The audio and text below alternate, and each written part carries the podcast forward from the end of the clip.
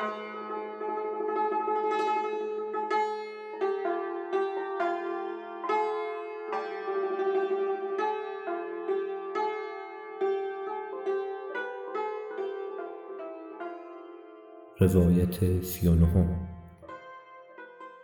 جا که می رفت بهشت هم دنبال او می رفت اما او می گذشت و اعتنایی نمی کرد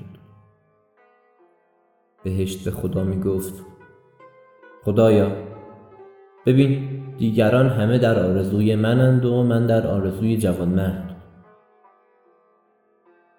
گذارش به هر جا می افتاد دوزخ از آن حوالی می گریخت دوزخ می گفت خدایا ببین همه از من می ترسند و من از جوانمرد.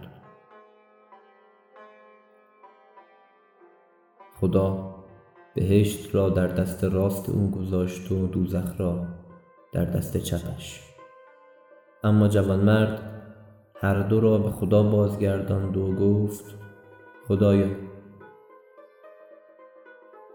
نه به این امید دارم و نه از آن بیم.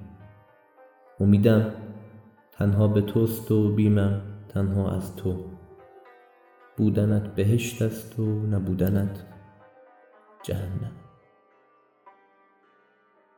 پس خدا دستش را گرفت و از روی بهشت و از روی جهنم او را جهاند و گفت ای جوانمرد آن سوتر از بهشت و جهنم نیز جایی است که تنها خدا از آن باخبر است و آنان که سر عبور از بهشت و جهنم را دارند.